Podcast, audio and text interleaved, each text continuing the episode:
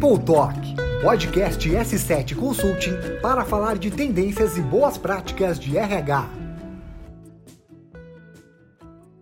Olá para você que nos ouve. Hoje conosco em nosso podcast a gente tem a Catarina Guerra, que é diretora da S7 Consulting. Catarina, seja muito bem-vinda. É um prazer ter você aqui conosco no nosso podcast.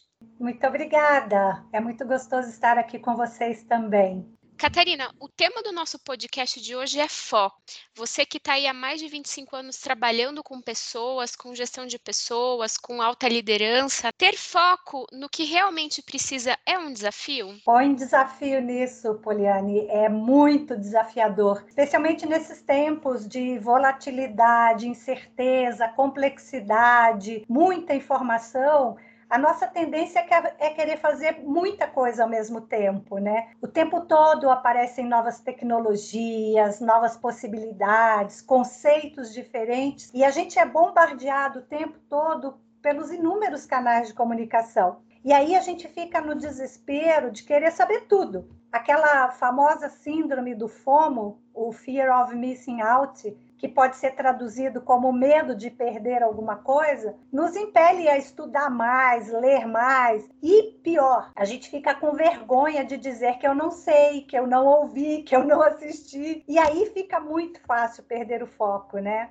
Então, assim, o que eu quero, o que eu preciso, para onde eu estou indo, o que realmente importa para mim, qual é o resultado que eu quero alcançar, refletir sobre isso a todo momento é uma forma da gente reencontrar a perspectiva e até manter a sanidade. Ninguém consegue estar disponível para todo mundo o tempo todo. É verdade. Quando você fala dessas questões aí que a gente deve se fazer, passa então por onde eu quero chegar né? Eu acho que o principal ponto disso é qual é a, a, minha meta no final do dia, né? O que, que eu quero entregar.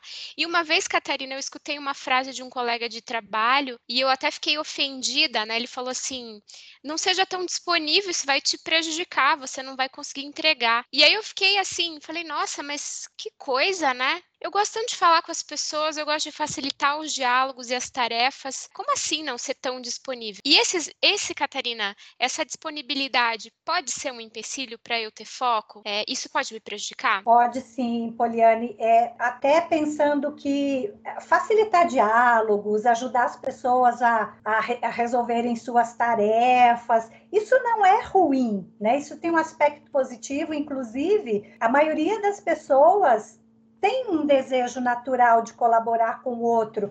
Afinal de contas, essa competência chamada trabalho em equipe, ela é muito requerida e todos admiramos os profissionais que vão além do seu quadradinho, vão além do seu job description e fazem outras coisas, ajudam outras pessoas. E tem outra coisa, pela nossa história humana, nós somos seres gregários, então a gente fica muito tenso em dizer não. Isso parece muitas vezes arrogante, desrespeitoso, é, sinal de fraqueza. Na verdade, eu posso aqui colocar dezenas de adjetivos com os quais a gente não quer estar associado. Então, a gente muitas vezes diz sim e está disponível para o outro para evitar um atrito, ou a gente fica muito tímido em recusar um convite, desapontar desapontar alguém, nós não queremos desapontar as pessoas. Mas, por outro lado, e aí respondendo mais objetivamente a tua pergunta, se você estiver disponível para os outros o tempo todo, quando é que você vai estar disponível para você mesma? Então, se você aceita um jantar, se você aceita cuidar do teu sobrinho para tua irmã ir no aniversário, se você aceita aquele projeto super bacana, na faculdade você é que é a pessoa que vai organizar a apresentação de todo mundo. Quando é que você vai ter tempo de estudar para a sua prova, de entregar as suas metas? Como é que fica a academia, o curso de inglês? Quando que você vai tirar férias?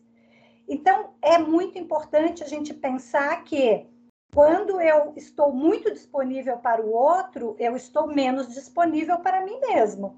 E tem uma coisa bem importante desse aspecto, Poli, que eu gosto de chamar a atenção dos meus mentorados. Quando você faz muito pelo outro, você acaba tirando a oportunidade dessa pessoa aprender a tomar suas próprias decisões, resolver seus próprios pro problemas e se desenvolver. Então, estar muito disponível o tempo todo para o outro é ruim para os dois lados. Com certeza, né? E uma outra coisa que me veio à mente quando você foi descrevendo, né, é que são pessoas que estão também mais, talvez mais suscetíveis a ter problemas relacionados à sobrecarga de trabalho, né, Catarina? Exato. Então, isso pode ser também um. Além de você não ter, ter o foco, conseguir entregar, não ter o seu tempo, você também pode se colocar numa situação aí de extremo estresse, né? Como é que, e como é que eu mudo esse mindset, né? Porque também. Na verdade, to, todo aprendizado ele tem a ver com disciplina, com autoconhecimento e com repetição de um comportamento que dá certo. Então, a primeira coisa que nós temos que pensar é assim: qual é o meu propósito? E eu não estou falando de propósito de uma vida inteira inteira, pode ser o propósito daquele dia, daquela semana, do mês inteiro. O que, que eu preciso entregar, né?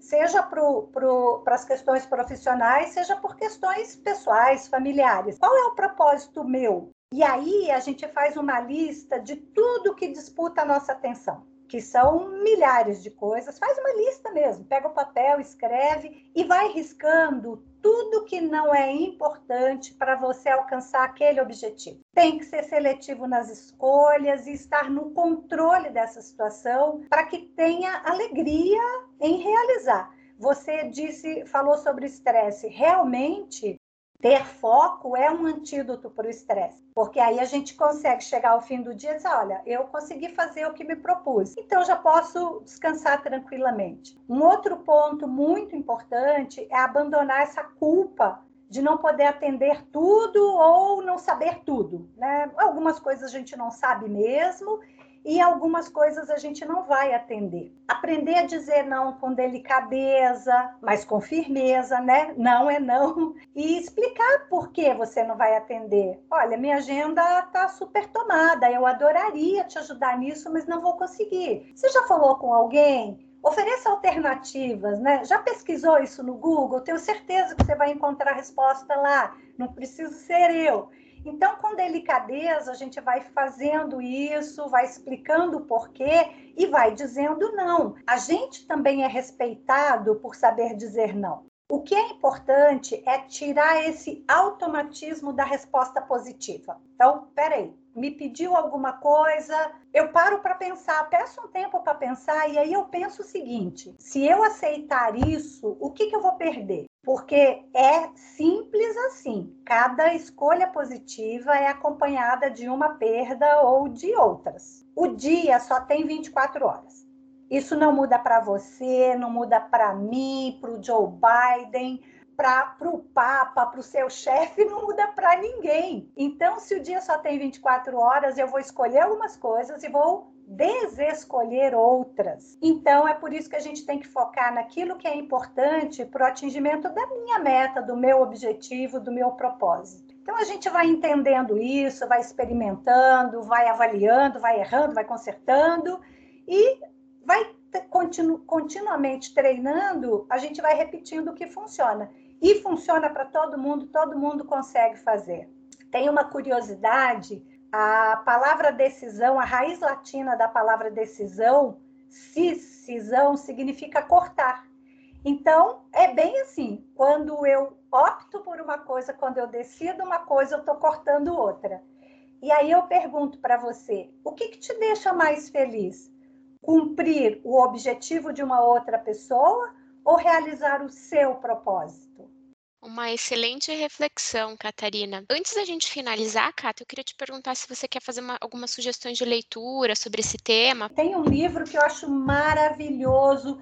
Ele é super simples de leitura e, e ele é lindo, lindo, lindo para a pessoa que quer ter mais foco, ter mais disciplina. Inclusive, eu dou de presente para muita gente.